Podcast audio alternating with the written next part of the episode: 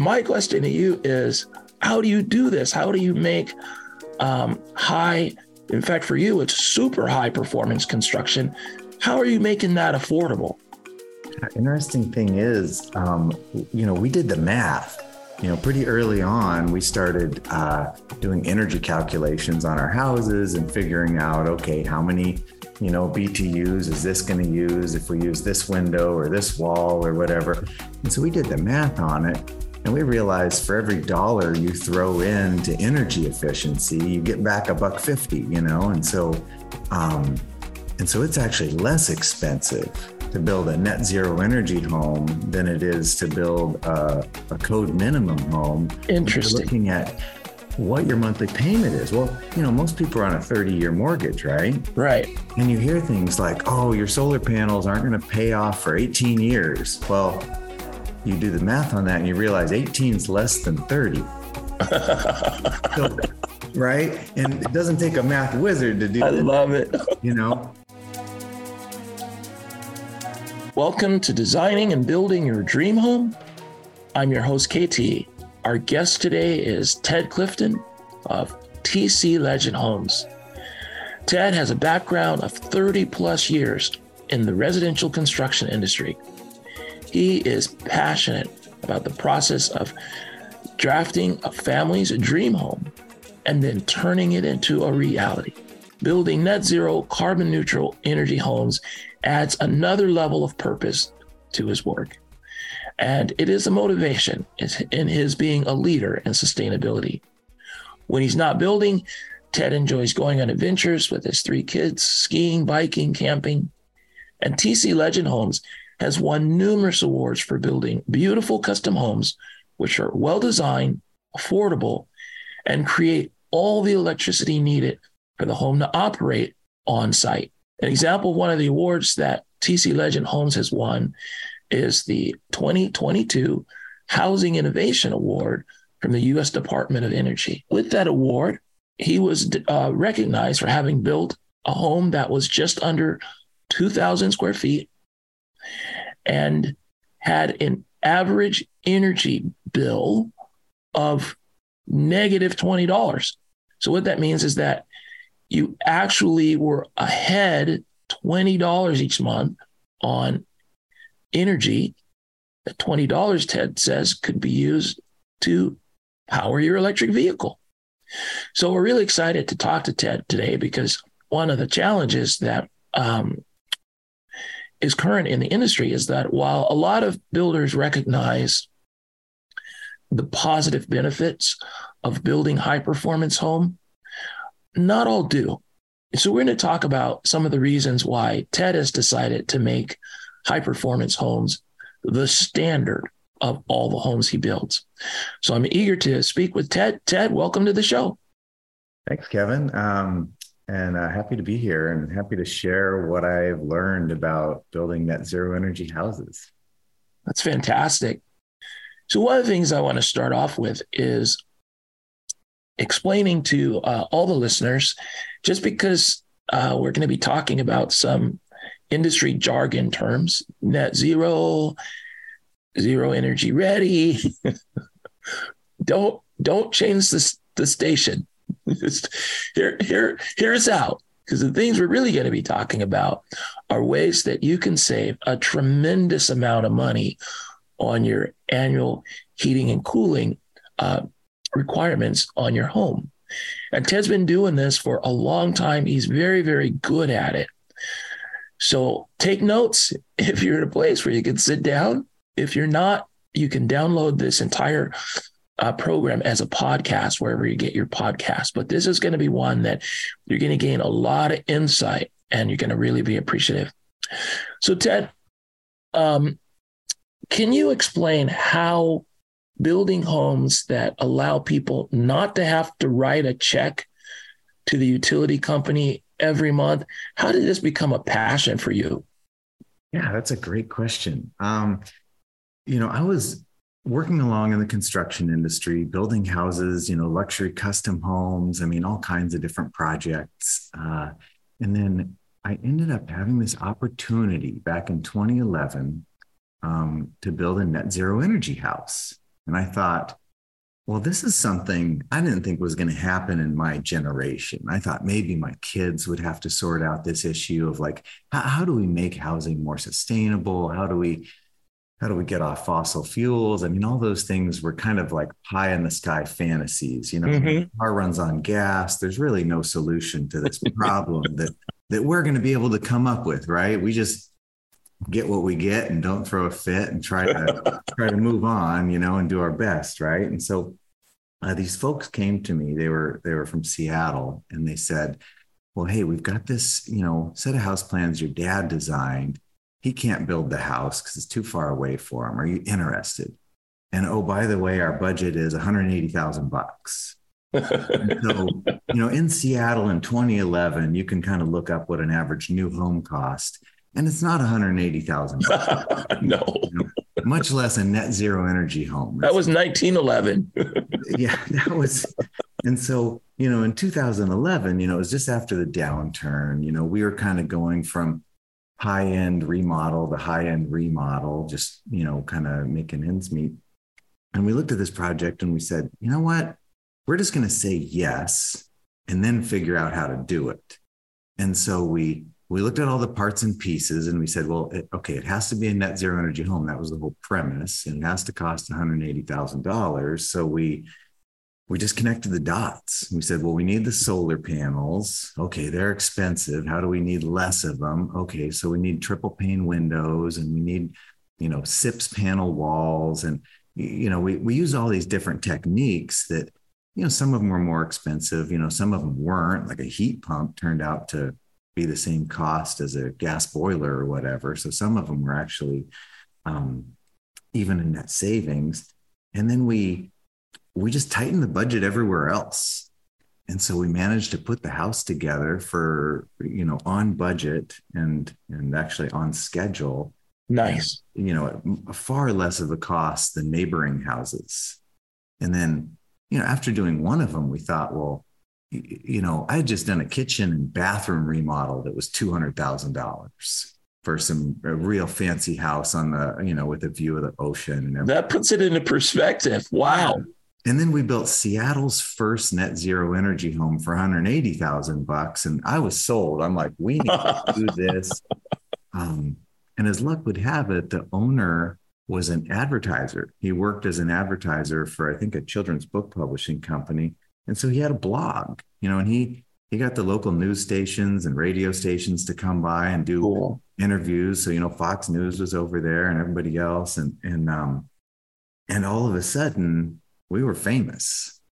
Um, and and people started calling up and, and saying, where, where do I get a net zero energy house? And so we, you know, our business really, you know, really took off down there. And um, and it gave it gave this amazing meaning to an otherwise, you know, it's very satisfying work building houses, but it's not never was it looked upon as like I'm saving the planet or anything like that. No, you just you look at all the waste it creates and all the energy it uses and and um, you know so building net zero energy houses really took this this um, kind of normal job and turned it into a, a, a passion a mission.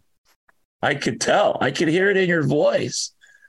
So let me ask you this question. You're a member of the NAHB i, I am as well. Um, i had the privilege last month as part of a team from the nhb to sit down with the chair of the Federal Reserve and one of the uh, governors of the Federal Reserve. Uh, so Chair Powell and Governor Jefferson. And what we did was we we shared with those gentlemen what we felt as the NAHB were some challenges to homeownership. And you know, a lot of people are are saying the affordability issue is a big deal in the housing, and and the the uh, Fed chair is aware of this, and so there's just a lot of energy and thought going around. How do we make home ownership more affordable, and how do we get more people in homes? One of the arguments that a number of builders make is that one of the biggest challenges to affordability is that the local communities continue to raise the requirement for construction, continue to to strengthen the the, the uh, code requirements. And a good number of builders saying stop doing that because that's just really going to make it so that we can't build homes. But you know, as I was doing research on TC Legend, it was clear to me that you're building homes in the same environment that other people are building custom homes. And yet you've taken a completely different tact. Instead of saying hey stop stop uh, regulating further improvements in energy efficiency um, because i can't make a living you're saying look we have a mission that every home we build we want to have it not require energy from the utility company. We want the homeowner to be self-sufficient. So my question to you is how do, how how do you do this? How do you make um, high? In fact, for you, it's super high performance construction. How are you making that affordable? Interesting thing is, um, you know, we did the math. You know, pretty early on, we started uh, doing energy calculations on our houses and figuring out, okay, how many you know, BTUs is this going to use if we use this window or this wall or whatever. And so we did the math on it. And we realized for every dollar you throw in to energy efficiency, you get back a buck 50, you know? And so, um, and so it's actually less expensive to build a net zero energy home than it is to build a, a code minimum home. Interesting. Looking at what your monthly payment is. Well, you know, most people are on a 30 year mortgage, right? Right. And you hear things like, oh, your solar panels aren't going to pay off for 18 years. Well, you do the math on that and you realize 18 is less than 30. so, right? And it doesn't take a math wizard to do I that, love it. you know, so any of these building techniques that have a payoff of less than 30 years mean you have a smaller payment every month. So you might pay an extra $300 a month for your house to have a net zero energy house, but you're saving $400 a month in utility bills.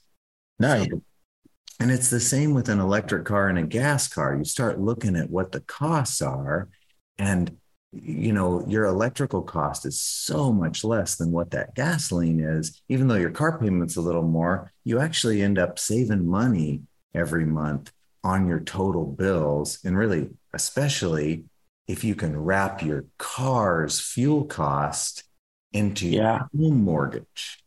So then all of a sudden you have enough solar on your roof to power your car and you've amortized that over 30 years and that cost will never go up.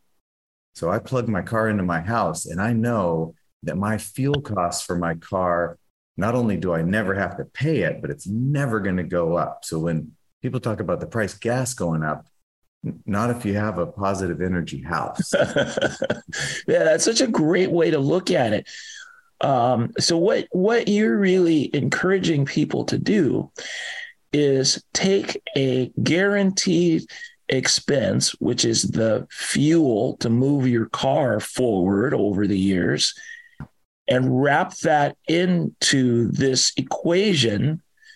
Because when you do that, all of a sudden you have a broader perspective of your your overall expenses and you're just basically capturing the money that you would spend um, putting fuel in your car and allowing that to help you justify the initial uh, investment into solar. And ultimately, you're going to come away with um, a, a formula that allows you to add solar and and be ahead of the game. Yeah. Is that fair? And it's, you know, I love problems, right? I mean, a problem is just a puzzle. And if you've ever done a puzzle or you know crossword or anything like that, you understand. You know, there's a you know the the puzzle's all set up for you. You don't necessarily get to pick the puzzle, but you just you have to find the solution. And so, you know, with net zero energy, you know, with housing, with transportation, all these sort of things, it was just this puzzle to solve. And I feel like we really solved the puzzle, figured out how to do it very cost effectively and actually save everyone money in the long run. Yeah. Now, when you say cost effectively, um, I I would say, is there a way that you could give uh, the listeners an idea? So I'll tell you what uh, it's been discussed on the show earlier. So, really, to do a nice home that does not require energy from the local utility company. So, it's creating all the energy it wants or needs on site.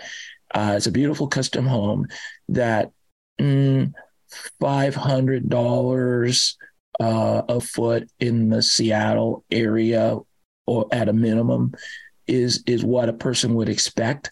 So when you say affordable, are you saying that like five hundred dollars a foot would be like an affordable starting point for the the super high performance homes you're building? Well, we are currently building homes for 300 to 360 a, a foot. Wow. And so um, now we pulled out of Seattle. We're based out of Bellingham, which is about an hour okay. away. So, you know, we're building in Bellingham. It's a little quieter market, you know, a little less expensive, but we're still at the bottom end. When I talk to bankers in the area, they say custom homes in Bellingham range from 350 to 550 a square foot. Okay and we're building from 300 to 360 a square foot. So we're somehow, I mean, we're still using decent finishes and our houses yep. look nice and people love them. Somehow we're still building at the bottom of the custom home market. Um, so my earlier statement, I, I, I confirming that it's still accurate that uh, high performance homes do not necessarily cost more than traditionally built homes. You're saying that that is still accurate yeah, very accurate. And we've just figured out, you know, we figured out how to do it. And there's some real simple techniques if you're interested on how we get there. Yes. You're listening to Designing and Building Your Dream Home. And with us today is Ted Clifton from TC Legend. Ted, you mentioned that you would be able to walk us through how you build your homes, um, how you create these high, super high performance custom homes and do it affordably. Uh, very, very interested in in hearing you kind of build that out. Maybe we could just start at the bottom, at the the ground site selection. Does it matter what location I choose for the home in terms of trying to build affordably? Yeah, I mean, if you're really trying to build an affordable net zero energy house, um, you know, flat lot is ideal. Like anytime you you know you have a slope, you just add a lot of costs. You know, trucking dirt in and out, dump trucks and excavators and things like that. If you start with a flat lot, especially one that doesn't have critical areas, that's going to make it a lot easier to keep your budget down. What what's a critical area?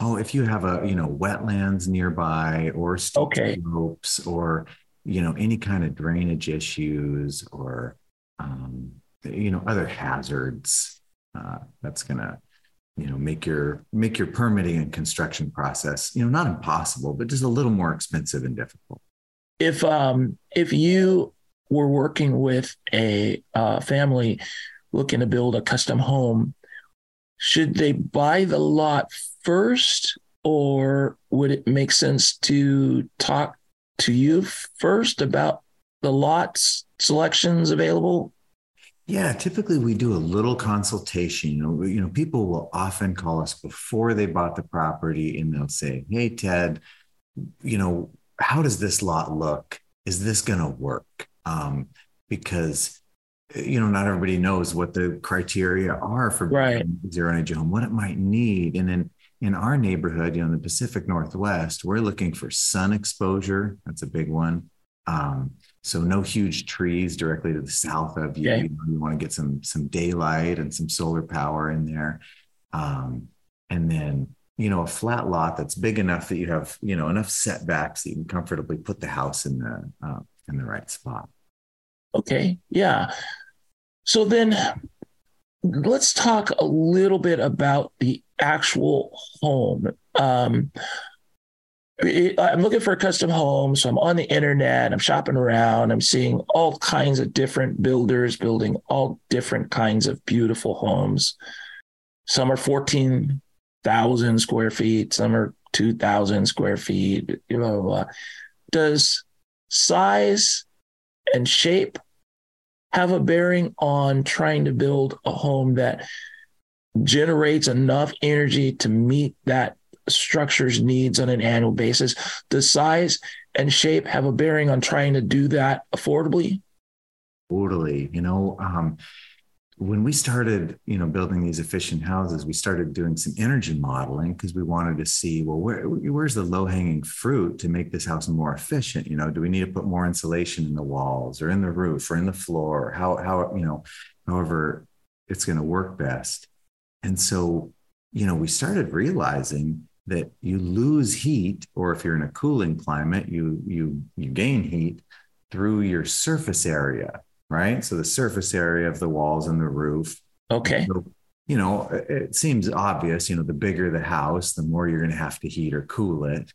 Um, and and also just the more walls you have, you know, so you can imagine a house that's built like a plus sign, you got a lot more wall than interior space, you know, right. You were just to build a rectangle. Right. So, you know, we started looking at the money and deciding, well, not only does it save you a ton of money by building a simple shape, because you picture a rectangle, you have four corners, right? Right. You know, and you take that same square footage inside the house and you turn it into a, a plus sign, and all of a sudden I've lost track of how many corners. One, two, three, four, five, six, seven. You got like eight, eight corners, you know. And, and, um, and every time you go around a corner, you just drop ten thousand bucks. I love it. What a great illustration.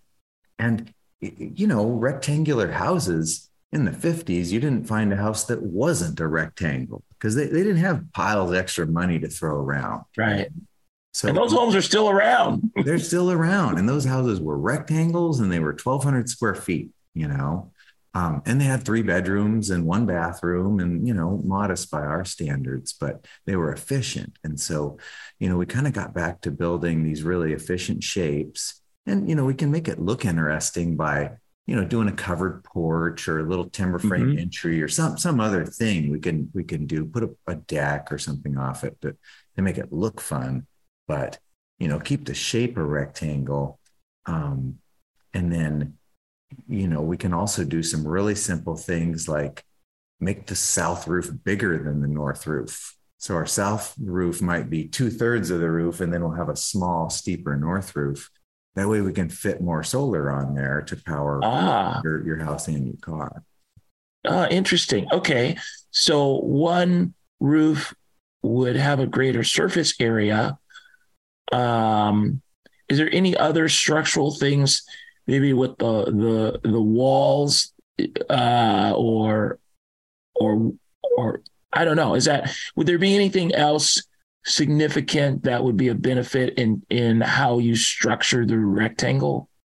Well, as far as you know, size and shape go, you know, we found that um, if you make the southern face a little longer, and I think the ratio is 1.7 to one. You know, if the if the south face is the 1.7 and the and the east and west faces are the one, you can you can gain a little bit of passive solar also, where you can get you know that low winter light you yeah. let it into the house. And then as long as your eaves stick out far enough that summertime sun doesn't even make it in the house. You just use a little bit of geometry to your advantage to make it so your house kind of heats itself in the winter and keeps itself cool in the summer. Um, i have a question. So um, when you're looking at how homes are structured it seems like as time marches forward, sometimes the needs of the family change in terms of number of rooms, yeah. size of rooms. Um, is there a way to kind of design in flexibility in in the home to allow you to change, add, eliminate whatever rooms more easily in the future? Oh, completely. You know, we do all post and beam construction. So the um, you know the walls that are on the inside of the house, they're all like wallpaper. I mean, you can you could tear them down, you can move them. You're not going to mess with the structure of the house because okay, we we designed the house. I heard a figure somewhere a while ago that the average American house gets remodeled every 14 years or something like that. Mm-hmm. I've done enough remodels to realize what a difficult thing it is to have to have to move a wall that turns out to be holding up the roof. You know? um, and so, you know, like like in my house, and you can't see it because we're on the radio, but there's there's two posts in the middle of the house. Those are the only things you can't move. Everything else you can move and change. And actually, what was going to be the master bedroom in this house is now the den. Okay. We just realized with our family, we we we need we needed less bedrooms but more living space. So so I, I would imagine that the the design style that you're recommending to your customers, it allows it allows you to manage heating and cooling in the house better because you got more open space as to uh, a bunch of closed off areas. Is that a fair statement? Yeah, that's pretty accurate. Having open space definitely helps keep the you know air temperature similar in all the different rooms. I mean, mm-hmm. everything is just really well insulated building envelope you know the outside of the house the part that protects you from the weather so the can you can you kind of um expand on that a little bit more so let's see we started with um the lot uh you, are looking for a, a flatter lot because um, it's going to save money on on preparing the lot for the home.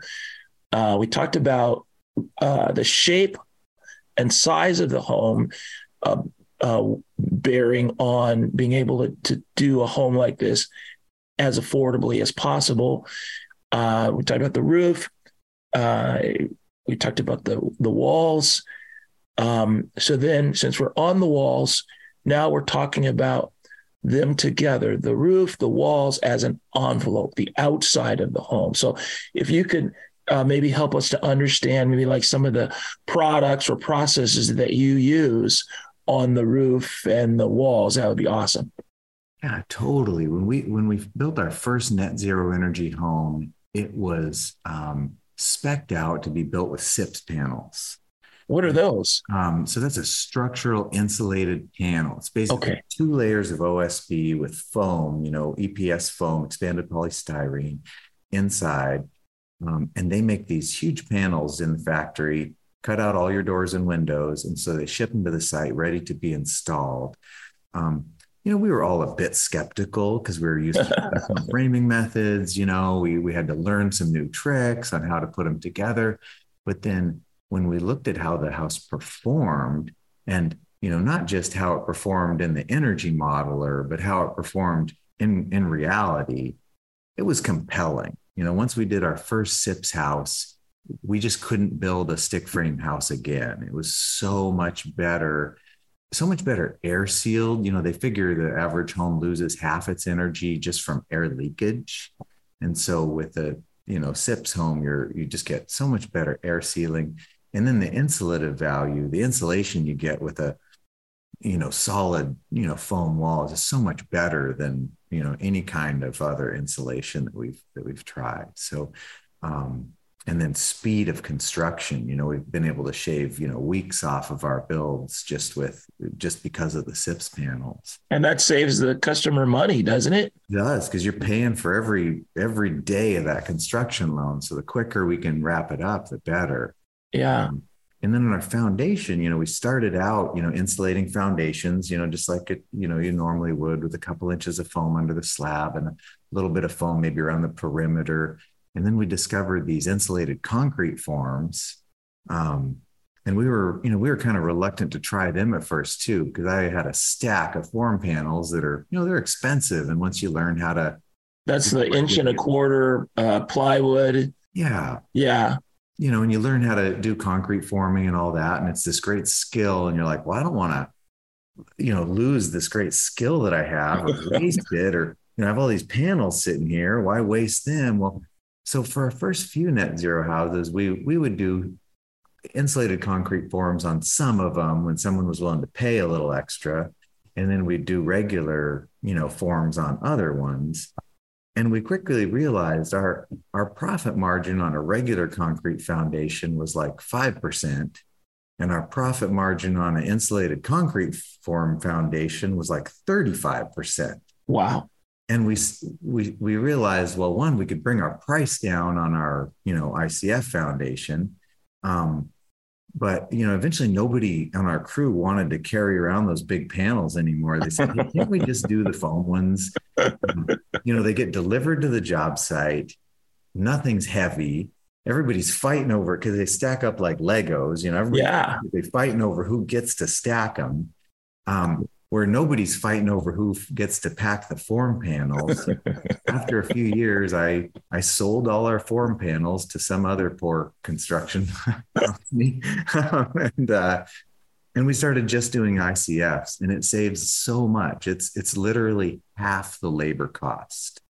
Um, Wow, that's staggering. yeah, So, Can labor- you can you explain those uh, forms? How how are they different from the? Let's see, you said I, ICF, I think, for the forms, Yeah. and then the others were SIPs. Can you explain the difference between the two products? Yeah, yeah. Insulated concrete forms, you have a um, a foam outside and a foam inside that are connected with either metal or plastic ties. Okay, Um, the ones we use come folded up, and we unfold them, and then you pour the concrete down in between the two, um, you know, layers of foam, and it stays in place. So you don't have to it. strip a form panel. You don't have to carry them around from job site to job site. You just you know, all, so all our subgrade, anything below the ground, we pour with these insulated concrete forms. Um, and then anything above grade, we do with the SIPS panel, which is a, you know, the OSB skin on each side with the, with the foam. excellent. So, uh, oh, before I move on, it, can the uh, the foam be exposed directly to the soil for the foundation? Yeah, it can be exposed to the soil, but we cover it with like a metal cladding. We just have a, a, a piece of metal flashing bent up. Hmm. um, Okay, cover it on the outside where it's going to be exposed to the weather because you know you just don't want to see a bunch of white foam on the outside of your house you know it's just well, good point. Good point. you know cover that up someone might ding it up or something like that and it doesn't look that great you know so we put a covering on it they, actually have plastic strips in it so if you have a bigger wall or or if you have say a basement you can attach drywall to the inside and you can attach even siding to the outside Okay.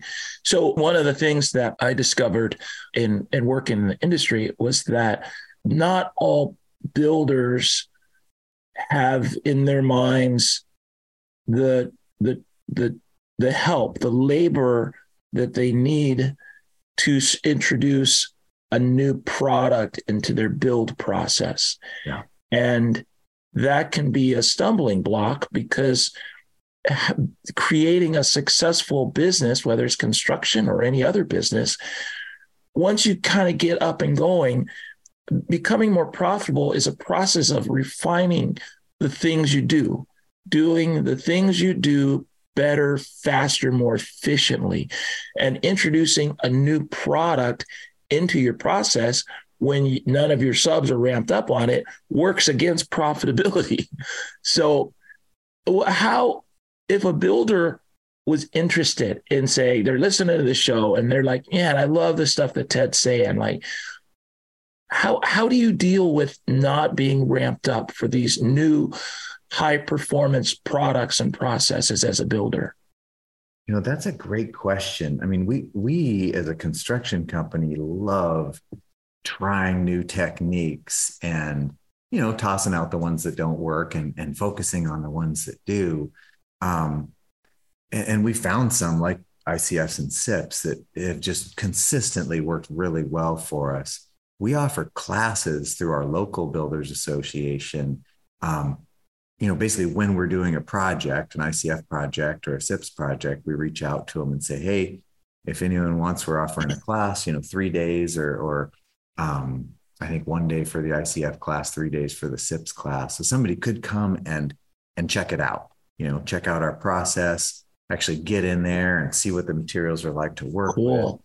they're pretty cost effective. You know, we, we don't offer them for free. It costs a couple hundred bucks to come and, and check it out, but but then you get real hands-on experience of how to do it. Um, and we're also trying to get going on some like YouTube videos and things like that. And there are Fantastic. Some out there already, and and uh, um, and I think we've refined the process pretty well to make it, you know, fast and simple to understand. So. Love it. That's great. In case you're just joining us, you're listening to Designing and Building Your Dream Home. And with us today is Ted Clifton of TC Legend Homes. So, uh, Ted, we left off talking about SIPs and ICFs and how they can benefit the homeowner in the construction of the home. I wanted to ask you about the foundation. So I believe that you are doing concrete foundations for a, a lot of your homes, whereas maybe other builders are, are are framing up the the floor.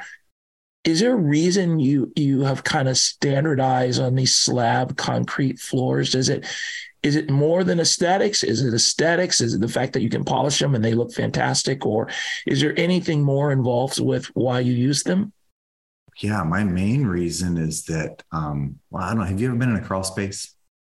Oh, yes, unfortunately. Did you like it in there?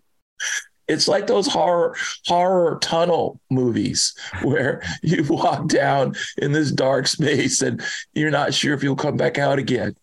So if you could have a home that didn't have a crawl space and didn't have an attic, would you want that home? Absolutely. Absolutely. so, and I've worked on enough homes. I know if I build a crawl space, I'm going to be in it. So, you know, that was one of the first things we realized is if we could eliminate the crawl space, eliminate the attic, we just eliminated, well, number one, a gross place that you don't want to be. And number two, it's just a place for rodents to hang out and chew up all your stuff, you know. I'm going to build a little home for you, Mr. Rodent. yeah, I know. You're just building a house for rats and raccoons. And let's keep, let's just not do that. And so, um, and so we decided on the slab on grade foundation. Uh, we quickly realized once we ran it through the energy modeler that we needed a little extra insulation down under that slab to make the house nice and cozy because you don't want a cold concrete floor. You know, you want it to be nice and, and comfortable like the rest of your house, you know. Um, or maybe you want it cold if you're in a hot climate, but you want to control that. You don't want it just whatever temperature it happens to be. So, um, you know, we insulate under there a little better. And then, um, you know, that ties in with the rest of our envelope with the SIPS panel walls and, and roof and um, insulated concrete form perimeter uh, to yeah. really well insulated, easy to heat and cool house. So um, I, I, know that from long ago, I fell in love with log homes. And one of the things that I love about them is when you have these big, massive structures, it it can keep the temperature in the home more stable. Does that work the same with um, slabs? Oh, for sure. You know, the concrete slab in our houses is kind of a it's kind of a thermal storage device. You know, it's uh, you know, we'll do in-floor radiant heat, we'll pump warm water through the floors, and then that'll kind of radiate and keep the house nice and toasty. Or even we've been experimenting with pumping cold water through the floors to cool it off in the summertime. And it's a great, you know, temperature delivery device for yeah. comfortable I mean, your feet.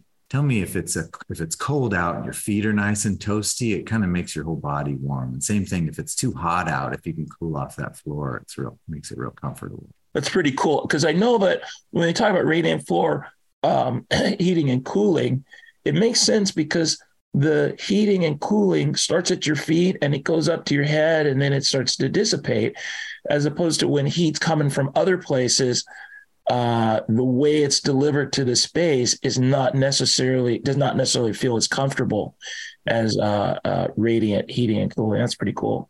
Well, I've got several other points that I want to, if I have time, have you uh, weigh in on. But there's one point that I wanted to just take a little break from going step by step through the the build out of a super high performance home that's affordable.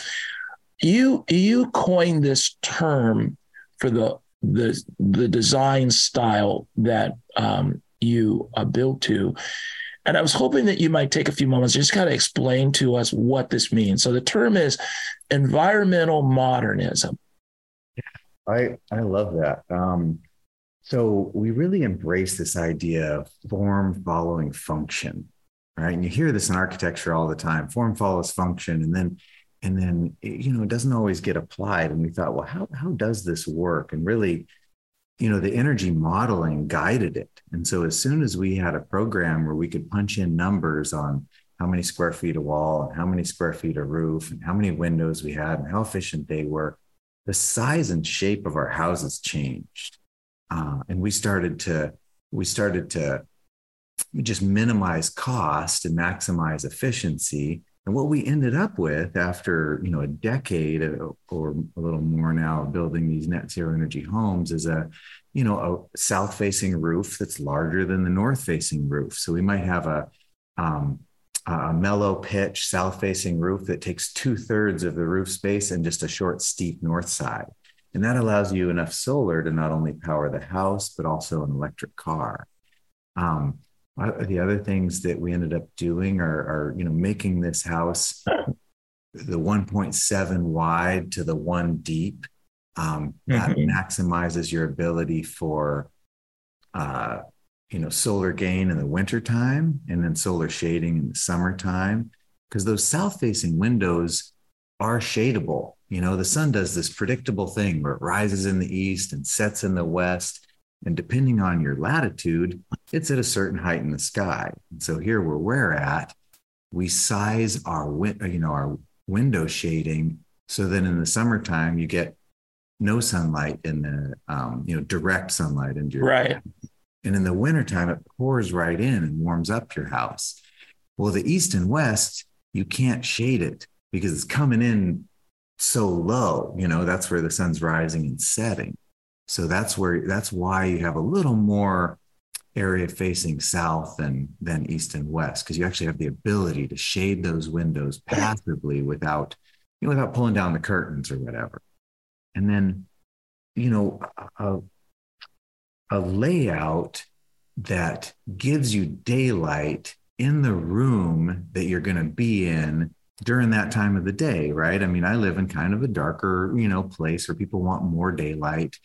And so we put the rooms, you know, the kitchen, living room, the dining room, all the all the main living areas along that south wall, you know. And so you might you might have the kitchen in the southeast. So you have your breakfast in the sunrise, and then you have your dining room in the middle, and maybe your living room to the to the west. So you get the sun, you know, sunset coming in. But just you know, figuring out okay, maybe we put staircases, closets, you know, um, bedrooms to the north where it's going to be a little darker and so, really, you know, nature, I mean, the sun guides our housing design. Um, and then lastly, just the right size rooms. There's a there's such a thing as a too big room. And if you've ever been in a kitchen where you had to take like 10 steps to get to the fridge from the stove, you realize this is not a no restaurant would accept a kitchen like this. a kitchen is nine feet by 12 feet. And if you go too much bigger, you know, if, if you have to take five steps or 10 steps to get from the sink to the stove, you just designed a too big kitchen. And so we really have a right size. What is the right size room? Like if if your bathroom can fit a sofa in it, that is the wrong size bathroom.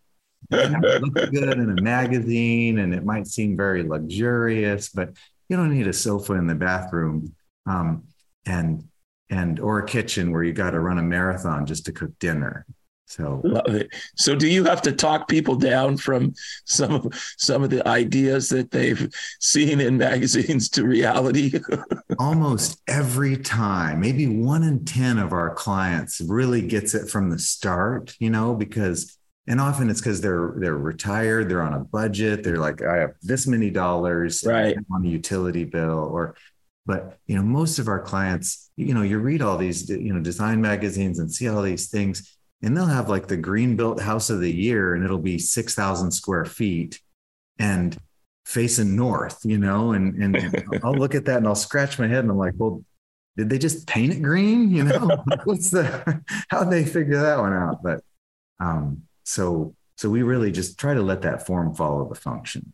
I love it. So um, I'm running out of time. I, I could I could listen to you for hours, Ted. You're a fantastic explainer. But what I'm going to say is there's a couple points that I, I want to cover for sure because I'd like you to tell us a little bit more about uh, TC Legend. But there's some there's some other points for the listeners. Um, when Ted tells you how to reach out to TC Legend, make note of these because we're not going to have time to talk about them today. Ask them what are HRVs, heat recovery uh, ventilation systems. Talk about heat pumps, mini splits, why the type of appliances you choose for your home will impact its ability to save money on your energy costs. Um, so those are some three great points that we didn't get to that uh, the TC Legend team can uh, help you to understand as you're planning your home. What I did want to make sure we covered, though, Ted, are HERS raters. So we had um, a couple people from RESNET on uh, recently to kind of talk about HERS ratings and how important they are for consumers to be able to evaluate one home against another home. So if you have two homes, both basically costing the same amount of money, and uh, there's no way to evaluate how efficient those homes are built, you ultimately will pay the cost because if one home is built more efficiently, the cost to heat and cool it is going to come down it might look exactly the same on the outside as the, the home that's not built efficiently, but the way you determine one home against another, the easiest way is a HERS rating. So, can you talk just a little bit, Ted? I know you use uh, HERS raters about why you use them and, and how a consumer can benefit by by buying a home that was built by a builder who uses uh, energy rating yeah, for sure. You know, we we first, I mean, is a code requirement that we had a blower door test, and so um, and so the code hadn't come into effect yet, but we started. You know, we had a a, a third party verifier come into a blower door test on a house, and they said, "Oh wow, this is the tightest house we've ever tested." And so, you know, we thought, well, that's that's neat. You know, what other things can we can we check out? And our um, our verifier that did our you know, our blower door tester said, well, I also do this thing called the HERS rating. It's a home energy rating system where we can kind of go through and enter in all these details about your house and predict how much energy it's going to use, kind of like a gas mileage, you know, like how many miles per gallon your car gets or whatever. And so he said, well, that's fun. How much does that cost? And it seemed, you know, it was just a few hundred bucks. And so we thought, well, that'd be worth it. We'll try it on one house. and once we tried it on a house, we really realized it was that third party verifier that came in and now she does all our all our HERS ratings. We do one on every house. We also do our local we have a built green program through the local builders association. We do on every house. Um, and a handful of other certifications. We always you know go for the department of energy net zero energy ready home. And as soon as they update that to the actual net zero home we'll go for that so really our goal is to have every house make its own power so having that third party verifier, it, it kind of keeps us on our toes, you know, because she'll come in and say, Hey, you're not, you know, you're not getting enough points in this category. You need to work on your indoor air quality. And, and nice. this was 10 years ago. We said, wait, what's indoor air quality?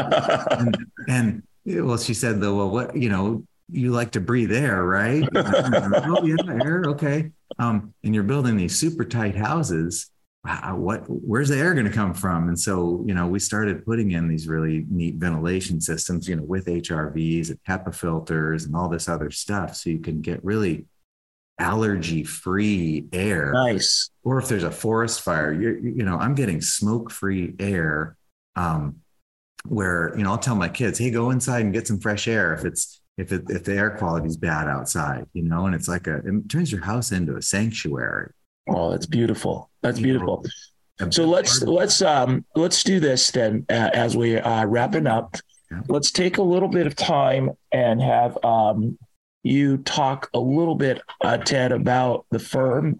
Um, I would love to have the listeners know what it is that really distinguishes TC Legend from some of the uh, competitors here in the Northwest.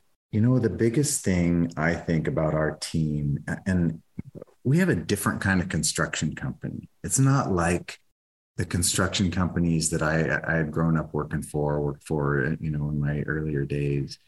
Um, it's, you know, we care not only about our customers, care about the houses we build, we care about the people that we work with. And it really does feel like a team and a family when we work together. Um, the you know everyone gets an input. We have a monday morning meeting where everybody gets to share their thoughts ideas feelings. Things we're doing well. Things you know sometimes that wraps up pretty quick. And sometimes you know someone has some really good ideas about where to you know an idea technique to try.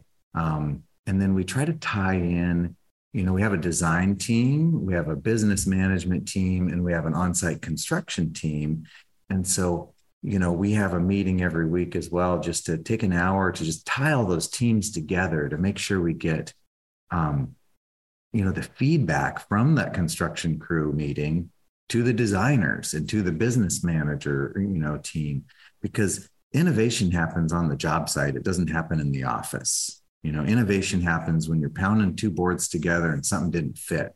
And then you know we we return that information to or or a detail isn't clear you can't read it you know because it's um, the print's too small or whatever. Um, but really getting that feedback and then and then really respecting each other realizing that you know it's not like there's a bunch of employees working for the boss. It's like we work together for each other um, nice. with each other. And so i think if you were to ask anyone on our team they'd have they'd have a similar um, feeling about how it is to work with us. It's, uh, you know, when we have a difficult task like picking up all the recycling for the site, usually we all jump in and do it together, you know. Nice. Or unloading a truck or whatever. It's not like there's one poor chap that is doing all the grunt work and and everybody else, you know, is, you know, there's not there's not as much of a hierarchy, I think, um, as some other construction companies. And and I think it helps being focused on, you know, this goal of net zero energy housing, being really passionate about recycling, you know, we've yeah. to recycle all our plastics and, you know, things, things like that, that really get people interested in, in trying more, doing better. I mean, we, we work a four day work week. So everybody gets three day weekends every nice. week. Turns out people like three day weekends. Um, you know, we we have a local ski area. We give the crew seasons passes so they can you know ski during the winter because winters are a little dismal. Yeah, and if it snows more than 10 inches, you know, it's like a mandatory day off, or you don't have to bother calling in sick. You just don't show up, you know. I'll see you on the slopes. Yeah. So um that's great. Little, little things like that that make a um if anyone's interested in running a really nice business that would be a good place to work, I recommend Yvon Chouinard's book, uh, "Let My People Go Surfing." That was where I really got got my ideas about how you should run a company. Oh man, yeah, yeah. It's it's that's that's a really great way to kind of uh, sum up the experience that uh, is your firm uh, for for people interested in having a custom home built. That what that says is the the people that are going to be building your home love where they work, they love the people they work with, and they're passionate about their mission. And those are all things that are going to benefit you as they're building out your home. Oh, yeah. If people are happy and having a good day, they're much more likely to do high quality work. You know, I mean, yeah. still get in and get the work done. Um, it's not like we're taking um, time off all the time, but you know, enough enough fun to balance that work um, family play you know balance. Yeah that's fantastic. Well this has been super super informative. Uh, again if you're uh, just kind of getting your head around the next home uh, for your family consider having something designed and built specifically for your family. And if you would like to n- never write checks to the local utility company for heating and cooling your home, then the person and the team that's going to help you to figure that out, put it together, is TC Legend Homes. Uh, Ted, how do how do we get in touch with you if we'd like to learn more about uh, your uh, custom home firm? Yeah, probably. You know, our website is tclegendhomes.com. Our design website is Powerhouse designs.com. Uh, really, if you were just to Google net zero energy homes in my area, you'll either find us or somebody really interesting that's going to be excited to um, design and build you a, an award winning net zero energy home. Oh, fantastic. Well, again, it's been a pleasure. Thank you, Ted. You've been listening to Designing and Building Your Dream Home. If you missed any portion of today's uh, broadcast, you can download the entire show wherever you get your podcasts. I'm your host, KT, and we'll see you next week.